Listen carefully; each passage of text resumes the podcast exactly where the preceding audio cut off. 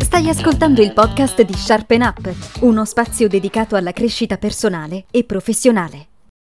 Ciao, sono Alex, la voce e il volto di Upskill, il podcast di Sharpen Up. Ti racconto il lavoro che cambia attraverso analisi e storie. Bentornati! L'ospite di questa puntata non solo è un amico, ma è anche una persona che stimo tantissimo ed è una persona che fa un lavoro molto particolare che mi ha sempre affascinato. Alberto è un archeologo che lavora in Siria, Libano, Turchia, Iraq, Arabia Saudita e Georgia. In Siria ha trascorso 14 anni della sua vita, dedicandosi anche ad un progetto di studio della società e della cultura beduina nella steppa siriana. Attualmente lavora presso l'Università di Udine e ha scritto 2 libri che raccontano le vicende storiche, ma soprattutto quelle umane, dei luoghi in cui ha vissuto per tanti anni. Benvenuto Alberto. Parlare di Siria in questi giorni, soprattutto dopo il recente terremoto, deve essere molto doloroso per te, no? Ciao Alexandra, innanzitutto sì, è doloroso perché io in Siria ho vissuto per 14 anni, lavorando in diversi scavi archeologici e ho lasciato chiaramente molti amici perché i periodi di lavoro sono stati lunghi, su missioni diverse, quindi in diverse zone del paese, insomma, negli anni ho stretto legami e creato amicizie. Quindi questi fatti di cronaca non sono semplicemente dei fatti di cronaca, ma sono problematiche che colpiscono direttamente alcune persone che magari hai conosciuto, quindi la telefonata dall'amico che ha perso il parente, eccetera eccetera. E poi c'è da dire che, a parte le mie vicende personali, è un paese martoriato da più di 10 anni di guerra civile degenerata in conflitto, e soprattutto i territori del nord, quelli maggiormente colpiti dal sisma, perché più vicino al confine turco, sono quelli dove già la popolazione era stremata dalla situazione in cui vive, moltissimi sfollati che già vivevano sotto la soglia di povertà in condizioni limite. L'inverno è stato molto duro, qualche giorno fa ha nevicato, quindi insomma diciamo che è un dramma che si è abbattuto già a un dramma preesistente. Immaginavo che tu avessi avuto notizie di prima mano. Senti, raccontaci un po' quando hai iniziato a fare l'archeologo e soprattutto com'era il tuo lavoro, che strumenti avevi a disposizione? È una domanda pertinente, nel senso che hai parlato di strumenti, perché io sono un archeologo sì, ma nell'archeologia ci sono diversi, diciamo, ambiti di ricerca e specializzazioni anche. Io nello specifico sono di fatto un tecnico di laboratorio di archeologia naturalmente, e mi occupo principalmente di strumentazioni software e strumentazioni informatiche applicate all'archeologia. Quindi diciamo che faccio topografia, rilievi, modellazioni 3D, utilizzo molto i droni e appunto in qualche modo lo sviluppo del mio lavoro è anche frutto dello sviluppo tecnologico. Quando io ho iniziato eravamo a metà degli anni 90 e diciamo l'attività di documentazione in un cantiere archeologico era ancora abbastanza rudimentale. Si utilizzavano per la prima volta le stazioni totali, che sono degli strumenti di rilevamento, quegli strumenti che si vedono nei cantieri edili o passando lungo i lavori autostradali, che servono per misurare e prendere quote e coordinate. Mi sembravano degli strumenti avveniristici, adesso sono strumenti di uso comune. Pensa che negli anni chiaramente gli sviluppi di software per computer, disegno, quindi CAD oppure GIS, Geographic Information System, dei database collegati a software di analisi spaziali, hanno permesso di formatizzare sempre di più anche l'attività manuale di disegno. I primi anni invece disegnavamo soprattutto ancora su carta, ma soprattutto poi a casa durante l'anno, mentre adesso apriamo un computer e lavoriamo su un computer. Prima facevamo tutto su carta. Poco tempo fa mi è capitato di avere in mano un faldone con dei disegni degli anni 90 e avevamo appunto questi grandissimi fogli di carta da lucido, si disegnava a china, si comparavano nelle cartolibrerie dedicate materiale per architetti, una sorta di trasferelli per scrivere il testo, per scrivere i numeri, cioè era veramente una cosa, riguardarlo adesso era un lavoro molto rudimentale. Quindi diciamo che la tecnologia ha modificato totalmente il mio modo di lavorare. Quindi si davano anche dei problemi proprio logistici, no? Perché immagino che trasportare tutti questi fogli, questi faldoni non fosse poi così semplice, soprattutto quando rientravate magari in Italia dalle vostre campagne, no? Erano materiali molto più ingombranti e soprattutto materiali che non si trovavano lì, anche perché i miei primi anni in Siria erano anni di attività archeologica in un piccolo villaggio sulle rive dell'Eufrate, Tal Shuk Fokani. Successivamente ci siamo spostati negli anni 2000 in Siria centrale, in una grande capitale regionale del bronzo antico e bronzo medio e bronzo tardo, un sito di 110 ettari per capirci, mentre questo villaggetto era una collinetta di pochi ettari, 3-4 ettari, sulle sponde dell'Eufrate, un panorama panorama bucolico bellissimo, questi alberi che riversavano le loro chiome sull'acqua del fiume, i bambini che si gettavano in acqua, il silenzio assoluto a parte lo scoppiettare di qualche moto, di qualche pompa idrica che catturava l'acqua di questo grande fiume e utilizzava l'acqua per irrigare i campi. Era veramente un paesaggio di campestre, case costruite in mattoni di fango cotto al sole, quindi era un ambiente campestre e molto tranquillo. Quello che stavo dicendo appunto era che molti materiali non si trovavano lì, per questo ho contestualizzato dove ci trovavamo. Io mi ricordo avevamo acquistato un furgone, era un Ford Transit giallo, e ci si spostava fisicamente dall'Italia con la nave, con questo furgone carico di materiali. Arrivavamo in Turchia, poi dalla Turchia scendavamo via terra fino a questo villaggio che si trova in una zona colpita dal terremoto adesso peraltro, e quindi avevamo questo furgone zeppo di materiali. In più, mentre adesso facciamo diverse campagne durante l'anno, quindi possiamo studiare i materiali, allora il materiale veniva studiato in Italia, c'era possibilità dalla Siria di portare una cassa di materiale, di ceramica intendo, per studiare il materiale ceramico. Quindi oltre a tutti i materiali che avevamo portato per ritornare avevamo anche queste casse di ceramica, proprio un furgone zeppo di materiali. I primi computer, insomma, ci ricordiamo bene o male come erano, no? Con questi monitor giganti, no? Degli scatoloni grandi come un forno a incasso. Anche i primi computer, no? Portatili, delle cose pesantissime. Sto pensando via via allo sviluppo che ha avuto, no? Anche soprattutto i costi, quindi ti portavi 1 o 2 computer con un monitor gigante, basta. Adesso quando partiamo a Venezia qualsiasi studente ha il proprio portatile a tracolla ad esempio, no? Quindi proprio è cambiato il mondo, no? Lo sappiamo un pochettino tutti, perché è cambiata anche la nostra vita quotidiana con tutta questa tecnologia. Sì, verissimo. Invece quindi oggi mi dici che è molto più semplice, viaggiate comodamente in aereo, vi portate i vostri computer. Ecco, quindi com'è cambiato? Cioè chiaramente c'è stata un'evoluzione soprattutto tecnologica che ha facilitato il vostro lavoro, no? Allora, non viaggiamo più comodamente, no? Perché viaggiamo in aereo e abbiamo ad esempio molti droni e diversi droni. Nel mio caso è un drone composto, perché è un drone abbastanza sofisticato, è un drone per topografia, non è un drone classico di quelli diciamo a scopo ludico, quindi è solo la borsa col drone, senza batterie, senza strumentazione tecnica allegata, 12 kg pesa già, e quindi siamo già con un extra di bagaglio a mano. Di fatto ci dividiamo tutta questa strumentazione, in realtà viaggiamo un po' come dei muli, semplicemente non lo facciamo più in macchina, lo facciamo in aereo. Sul facilitare il nostro lavoro non lo so, nel senso che il lavoro è sicuramente migliorato in qualità, in accuratezza, questo sicuramente. Io potrei, per far riflettere su questo aspetto se il lavoro è stato facilitato, potrei fare una controdomanda. La nostra vita è stata facilitata dall'uso dei computer, del telefono, della tecnologia? Beh, sì, no? Sì. Non lo so se abbiamo una vita più facile, abbiamo una vita diversa. Gli appuntamenti per un caffè ce li davamo e ci trovavamo per un caffè anche senza chiamarci 20 volte su un telefonino, su uno smartphone, su un portatile, come lo vogliamo chiamare. Trovavamo la strada, facevamo dei bellissimi viaggi anche senza avere un navigatore, no? In un certo senso sì, è facilitata, è migliorata, non lo so, non sono sicuro di questo. Beh, se ci pensi la tecnologia comunque accorcia le distanze, no? Anche questa puntata sarebbe stata difficile da realizzare di persona. No, da questo punto di vista sì, certo, hai perfettamente ragione. Io forse filosofeggiavo un pochettino su questo aspetto. Sicuramente ci ha dato degli strumenti in più utilissimi, non so se ci ha dato più tempo ad utilizzare bene, però torniamo al lavoro. Insomma, nel lavoro sicuramente è possibile fare delle cose che prima erano inimmaginabili, dall'analisi di immagini satellitare decodificate alla capacità di gestire tantissime informazioni e dati. Adesso abbiamo dei database carichi zeppi di informazione che poi possiamo elaborare anche con mappe di tipo spaziale. Possiamo interrogare queste mappe relativamente anche a dei problemi di tipo archeologico, che ne so, faccio un esempio per far capire un attimino. Tramite alcuni software è possibile ad esempio, data la conoscenza di alcuni siti sul territorio, vedere se ci sono dei modelli di insediamento, quanto erano distanti i siti dai corsi d'acqua, qual era il territorio che ogni sito poteva usufruire per l'approvvigionamento delle materie prime. Insomma, analisi anche un pochettino più complesse. Addirittura è possibile fare delle analisi predittive, che per carità in letteratura sono anche contestate, però comunque è un dato di riflessione interessante. Dato ad esempio la posizione dei siti in un certo territorio, è possibile dire al software: prendi questo territorio limitrofo che ha le medesime caratteristiche o comunque molto simili e dimmi dove secondo te io posso individuare dei nuovi siti archeologici. Chiaramente questo tipo di analisi non va presa come se fosse un dogma, però appunto è uno strumento da interrogare per verificare e controllare è un qualcosa in più sicuramente, quindi da questo punto di vista sì, nel lavoro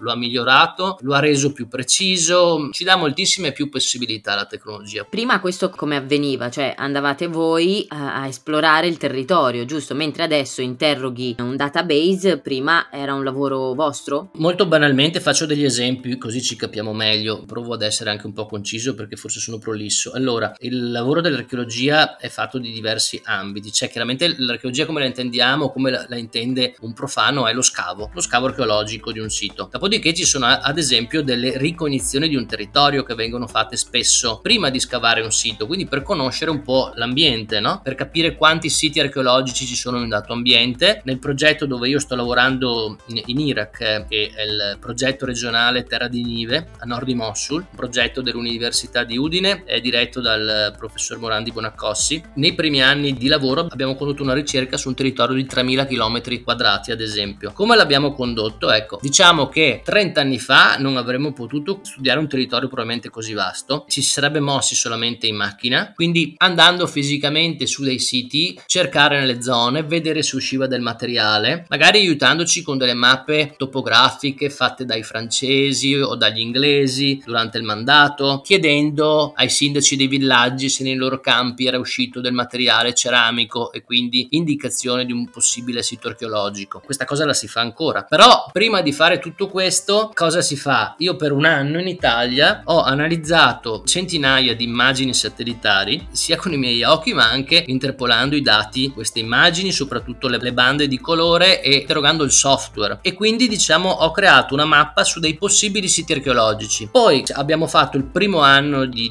campagna di ricognizione in questo territorio, siamo andati a verificare, non solo in un anno ma insomma in tutti gli anni successivi siamo andati a verificare se questi siti erano siti archeologici, se erano dei falsi positivi, se invece non erano dei siti archeologici, se c'erano dei siti archeologici che non avevamo individuato da satellite o dall'analisi di queste immagini. Ecco, questo è un esempio per dirti com'è cambiato ad esempio questo tipo di lavoro, no? Grazie alla tecnologia. Sì.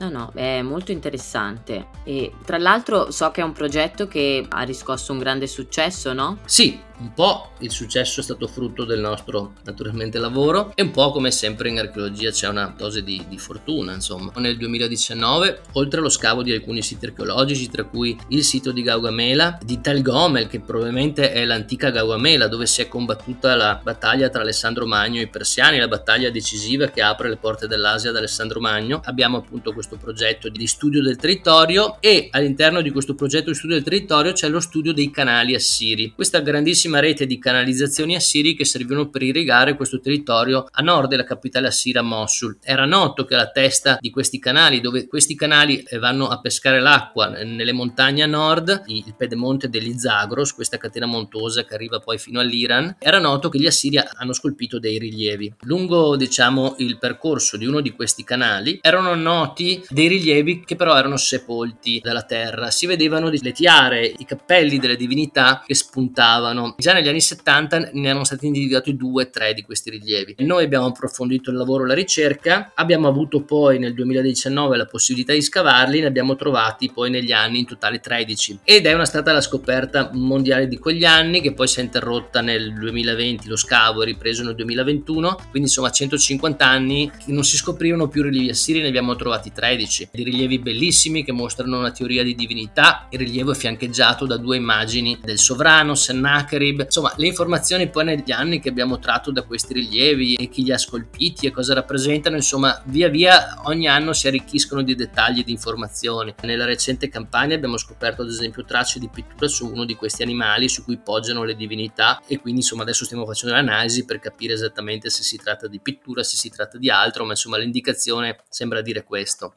Beh, quindi insomma non solo un grande successo ma anche un grandissimo contributo, no? Proprio per tutta l'umanità, penso. Sì, assolutamente, peraltro siamo molto fieri perché quest'anno attorno a questo complesso rupestre di rilievi abbiamo creato il primo parco archeologico dell'Iraq, che è stato inaugurato, ed è possibile peraltro fare una visita virtuale di questi rilievi con tutta una serie di informazioni sia video che registrate come audio. È possibile vedere ognuno di questi rilievi che è stato scansionato con dei laser scanner, quindi è possibile vedere un modello 3D, in questo modello. Quindi rimando al sito del progetto Terra di Ninive o Land of Ninive, Se qualcuno fosse curioso e volesse vederlo, lo trova in descrizione. All'interno del sito è possibile cliccare nella visita virtuale di Rilievi di Faida, ecco, perfetto. Vedi, anche qui la tecnologia ha fatto il suo miracolo. Assolutamente, questo è un miracolo, assolutamente. Senti, e com'è lavorare in queste zone, no? Che per noi sono lontane e spesso e volentieri, proprio per quello che dicevi all'inizio della puntata, per tutte le tragedie che si sono susseguite nel corso degli anni, le riteniamo zone poco sicure. Qual è stata la tua esperienza? Sì, allora, come ho detto prima, noi stiamo lavorando a nord di Mosul, quindi un territorio che è stato caratterizzato in questi anni dai recenti drammi della storia del Medio Oriente. L'area, diciamo, per collocarlo, è l'Iraq, e il territorio a nord di Mosul sono i territori del Kurdistan, quindi è una regione autonoma, il KRG, amministrata dai curdi. Quando c'è stato nel 2014 e nel 2015 l'attacco dello Stato Islamico, effettivamente la situazione è stata molto pericolosa. Nel 2014 abbiamo dovuto lasciare le attività e scappare in Turchia, poi abbiamo atteso per vedere se le condizioni miglioravano, non siamo tornati. È stata un'esperienza molto particolare perché comunque ti permette di vivere, diciamo, delle pagine della storia in prima persona. Noi eravamo lì nel momento in cui sono fuggiti i profughi cristiani Yezidi che scappavano da Mosul, da Bashika, da Bertella, questi villaggi nella piana di Mosul. Gli Yezidi, questa comunità perseguitata dallo Stato Islamico, sono scappati dalla montagna di Sinjar. Quindi alla fine parli con queste persone, ascolti la loro storia. È stata, diciamo, un'esperienza tragica per certi aspetti, ma arricchente da un altro punto di vista, perché ti mette a contatto con l'umanità e con le pagine della storia. Peraltro questa vicinanza con questa comunità perseguitata di questi Yezidi, questa comunità minoritaria, una religione sincretica molto particolare e interessante, ci ha poi portato, grazie anche all'Università di Trieste, a condurre un progetto assieme a loro, dove l'Università di Trieste si occupava dell'assistenza soprattutto psicologica di queste donne, di questi bambini, della comunità, e noi invece ci occupavamo della mappatura dei santuari Yezidi, appunto, distrutti dallo Stato Islamico. Perché è interessante questo progetto? Perché si è visto nell'ultimo secolo come la distruzione del patrimonio culturale di una comunità non diciamo accidentale, come diciamo può avvenire in un teatro di guerra tra virgolette accidentale, ma fatto in modo sistematico, volontario, concorre alla volontà di sterminio o distruzione sistematica di un popolo, quindi di un genocidio. Quindi già dagli anni 50, successivi alla seconda guerra mondiale, la distruzione del patrimonio culturale sistematico è entrata nella terminologia anche giuridica per valutare la volontà o meno di sterminio di un popolo da parte di un'altra entità, che può essere un gruppo combattente come lo Stato Islamico, che può essere un dittatore, che può essere un altro paese. E quindi da questo punto di vista l'archeologia, o comunque lo studio dello storico, acquisisce anche una valenza che non è solo sociale o comunque culturale per i posteri, ma è anche umana in qualche modo, perché di fatto contribuisci a ricostruire se il patrimonio culturale, religioso, storico di un popolo è stato distrutto con una volontà genocida. Diciamo anche un'utilità. Certo, no, è incredibile, no? È una pratica che si è sempre, quasi sempre realizzata, però riuscire a individuarla, a darle un nome e a ricostruire magari quella che è la memoria storica, credo che sia anche questo un grande contributo dell'archeologia. Certo, assolutamente. Tu hai anche partecipato a un progetto di studio della società e della cultura beduina, vero? Sì, esatto, è un progetto che mi ha appassionato tantissimo, è un progetto che in primis ho condotto io, poi ho sviluppato delle collaborazioni con altre organizzazioni che si occupavano di impare le tribù nel territorio siriano, quindi diciamo è un progetto che ho sviluppato qualche anno fa oramai, perché dallo scoppio della rivoluzione siriana nel 2011 non abbiamo più partecipato alle nostre attività di lavoro. Nello specifico il lavoro sui beduini mirava a studiare i tatuaggi, soprattutto delle donne. Sono tatuaggi in diverse parti del corpo, il petto, le gambe, le braccia e soprattutto il viso, ed è un patrimonio storico e culturale che si sta perdendo, e lo scrivevo ancora nel 2000, precedentemente al 2011, in quei 10 anni in cui ho lavorato questo progetto. Dicevo appunto che era un patrimonio storico culturale che sarebbe scomparso nel giro di 1-2 generazioni, perché le ragazze e le bambine non usavano più fare questa pratica. Era una sorta di abbellimento, era considerato una sorta di maquillage permanente e contraddistingue le donne di una tribù rispetto ad un'altra tribù. Ho individuato una serie di motivi decorativi, di alcuni si conosce il significato, il nome, di altri no, che contraddistinguono, diciamo, un gruppo tribale rispetto ad un altro. I partner cambiano da una zona ad un'altra. È stato un lavoro molto interessante che mi ha permesso di vivere anche dei periodi molto lunghi all'interno delle tende, quindi fare la vita, diciamo, nomade assieme a loro. È bellissimo, una quantità di fotografie, di dati che ho ho raccolto in diverse mostre fotografiche che ho fatto fino al 2012, poi ho smesso perché l'attualità siriana portava da un'altra parte, ecco, piuttosto che parlare di beduini. Però è stata una cosa che mi ha entusiasmato e di cui vado fiero, e spero di poter scrivere qualcosa di più approfondito su questo argomento. Senti, anche questo c'è modo di vederlo da qualche parte, se qualcuno fosse curioso? C'è un sito internet che si chiama Beit Shar. Beit Shar in arabo è la casa di pelo, è il termine con cui viene indicata la tenda. È un sito purtroppo oramai molto, molto datato e non più aggiornato, dove però ci sono delle fotografie. E poi devo dire che una normale ricerca associando il mio cognome a beduini, esce di tutto una quantità di fotografie impressionanti. La mia pagina Facebook, ci sono molte foto, le mie pagine Instagram eccetera. Certo, va bene, tanto metterò in descrizione anche questo. Senti, una domanda: com'è lavorare con le autorità locali di queste zone? In questo momento mi riferisco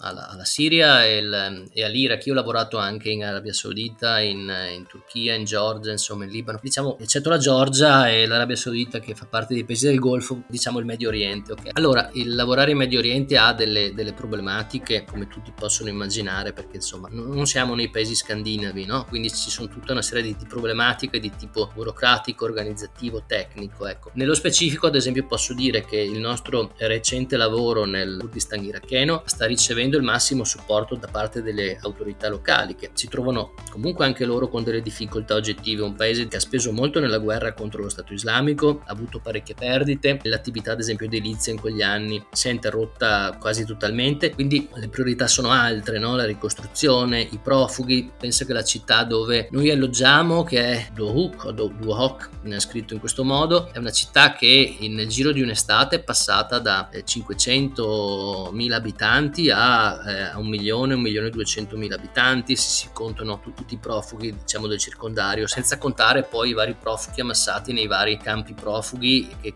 sono diventate delle vere e proprie città oramai permanenti. Quindi diciamo che le autorità fanno il massimo e ci danno moltissimo aiuto, ecco. Senza l'aiuto delle autorità locali sarebbe impossibile. I funzionari locali sono molto interessati, ci danno supporto, sono interessati anche a migliorare le conoscenze, che non sono sempre conoscenze di ultima generazione che hanno, no? Soprattutto da un punto di vista di tecnologia. Poi chiaramente ci si scontra con problematiche di diverso tipo, organizzativo, anche burocratico, insomma, no? Il Medio Oriente è un po' un'area geografica particolare. Certo. Tu hai scritto 2 libri, ma l'ultimo è particolarmente, come dire, c'è un affetto particolare verso questo libro, no? Certo, io ho trascorso 14 anni in Siria, quindi diciamo il focus dei miei libri è sempre la Siria, sia che si tratti di un saggio come il libro precedente. Io ho collaborato per una decina d'anni con diversi giornalisti, mi sono occupato molto di Siria, quindi diciamo è un saggio che però ha uno sviluppo anche narrativo, perché io racconto quel paese, quindi poi le dinamiche che portano allo scoppio del conflitto e guerra civile attraverso il mio lavoro che ho accennato prima nelle tribù beduine. Quindi i miei viaggi nelle tende alla ricerca di un gruppo tribale o di un altro, alla ricerca di un tatuaggio, di un simbolo, mi hanno portato poi a raccontare, a utilizzare questo filo narrativo per raccontare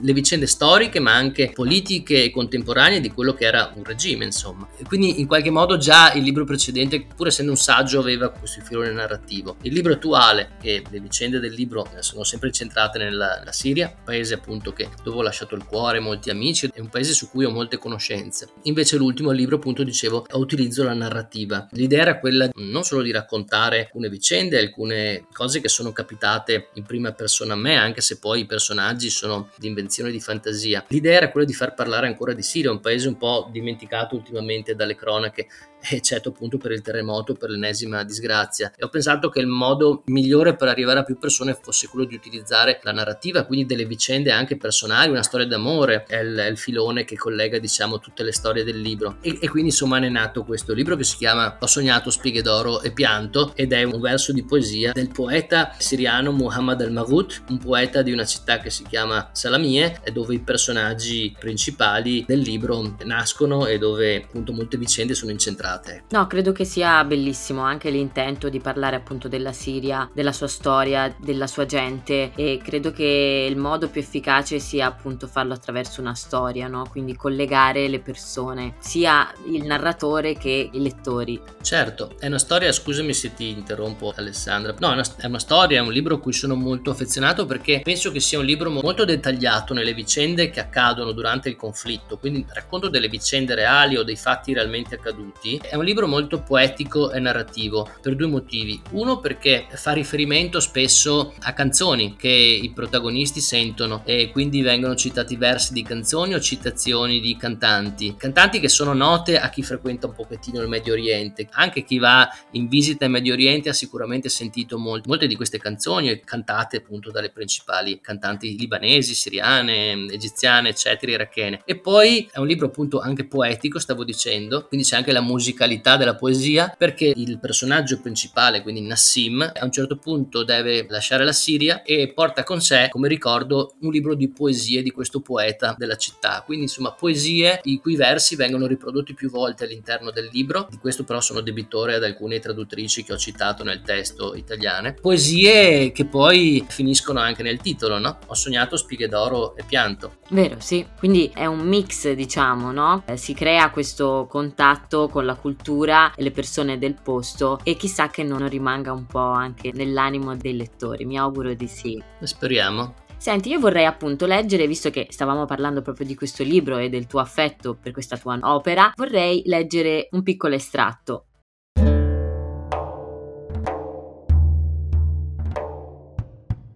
Ancora non lo avevo compreso con chiarezza, ma nella vita il risveglio e la guarigione di un'anima persa o malata avviene progressivamente, giorno per giorno. Non accade improvvisamente come il risveglio da un incubo. Un giorno, chissà perché, dopo anni di buio, ci si sorprende di aver gioito per il cinguettio di un uccello, per il colore di un fiore o per il tepore di un raggio di sole. Ci si sorprende di aver sorriso incrociando lo sguardo di una ragazza. Ci si rende conto che le sofferenze che hanno lasciato una cicatrice indelebile nell'anima e nel percorso della vita sono state scritte nell'arena di una spiaggia. Non hanno fondamenta e ogni nuova marea le dissolve. Sta a noi resistere a tempeste e marosi, trovare un modo per resistere alla violenza dei flutti che risucchiano, quando poi, passata la bonaccia, il sorriso torna ad albergare sul volto. Ci si scopre naufraghi sopravvissuti, con le vesti a brandelli e indolenziti, ma più resistenti anche se indeboliti. Ma soprattutto ci si renderà conto di un fatto ovvio, anche se sfugge ai più: la caducità di ogni attimo e quindi il valore di ogni singolo momento è perla preziosa da non lasciare incolta sul fondo al mare. E così, inconsapevolmente, ti sorprenderai dei tuoi pensieri, ti accorgerai di un cambiamento sopraggiunto nella tua vita e dopo aver sognato spighe d'oro e pianto, ascolterai un'altra primavera avanzare verso di te e un fiore sbocciare nella tua piccola anima.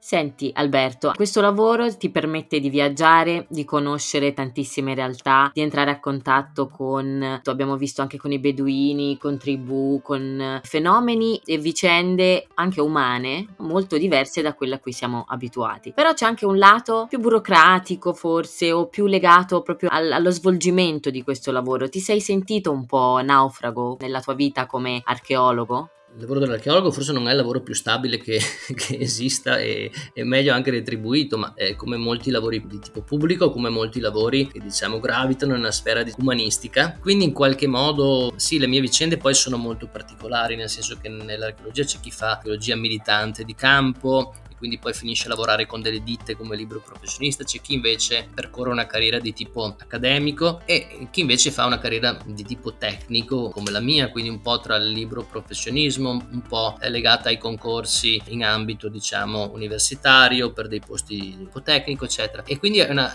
carriera alla fine costantemente precaria. Poi a un certo punto avvengono delle stabilizzazioni maggiori, però questo fa sì che questa stabilizzazione non sia per tutti. Durante questi percorsi molti archeologi finiscono stanno per cambiare lavoro. Io ho molti colleghi che sono, nel migliore dei casi, sono diventati insegnanti, dico nel migliore dei casi perché altri hanno proprio cambiato totalmente, hanno fatto dei lavori per cui non era nemmeno necessaria una laurea, ecco, e lavori che poi risultano essere magari meglio retribuiti della carriera che avrebbero fatto. Quindi è uno di quei lavori che fai per passione, devo dire grande passione, perché ha fatto dei sacrifici. È vero, tu hai citato il vivere le pagine della storia, confrontarsi con realtà umane e culturali, è anche vero però che questo vuol dire stare molti mesi all'anno fuori dal proprio paese in modo continuato. Io adesso non sto più come un tempo all'estero, però questo vuol dire trascorrere comunque 3-4 mesi all'anno fuori, un minimo di 2 mesi e mezzo, che vuol dire ogni weekend trascorrerò lì, lavorare ogni giorno a 50 gradi, 46, 48, quello che è a seconda delle annate, lavorare anche 10 ore al giorno,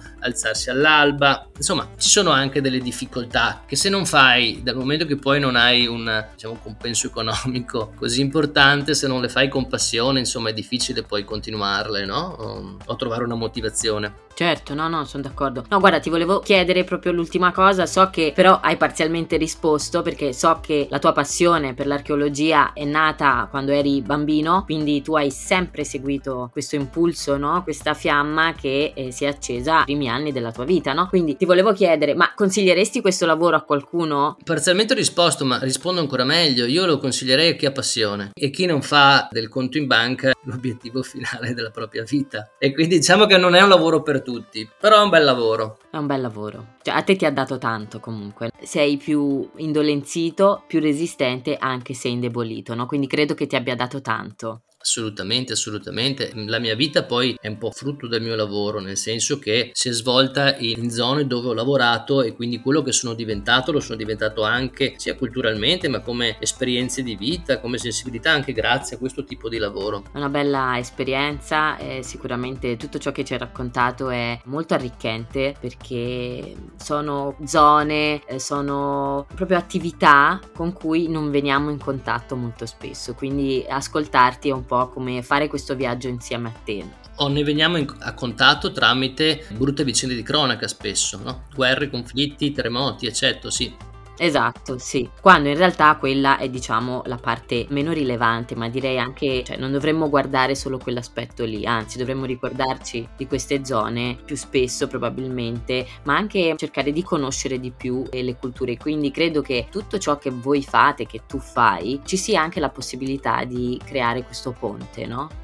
Io dico sempre che c'è la grande storia che ha colpito di recente il Medio Oriente, terremoti, le guerre, i conflitti, l'esodo di popolazioni, e poi ci sono le piccole storie di ogni persona, no? Ci sono piccole storie che vengono stravolte dalla grande storia, però se siamo tutti uomini, se siamo umani, se cerchiamo un po' di empatia, anche di capire le problematiche degli altri, dobbiamo fare attenzione soprattutto alle piccole storie di ognuno e non solo alla grande storia. Certo. Sì, che poi alla fine, voglio dire, è più facile ricordarsi una vicenda, una storia personale, che un grande evento storico, no? Per quanto sia doloroso e negativo, però vediamo anche tanti libri, ora mi viene in mente per esempio Anna Frank, no? Cioè qualcosa che è rimasto dentro di noi e lo farà per sempre, quindi è importante raccontare anche le piccole storie. Certo.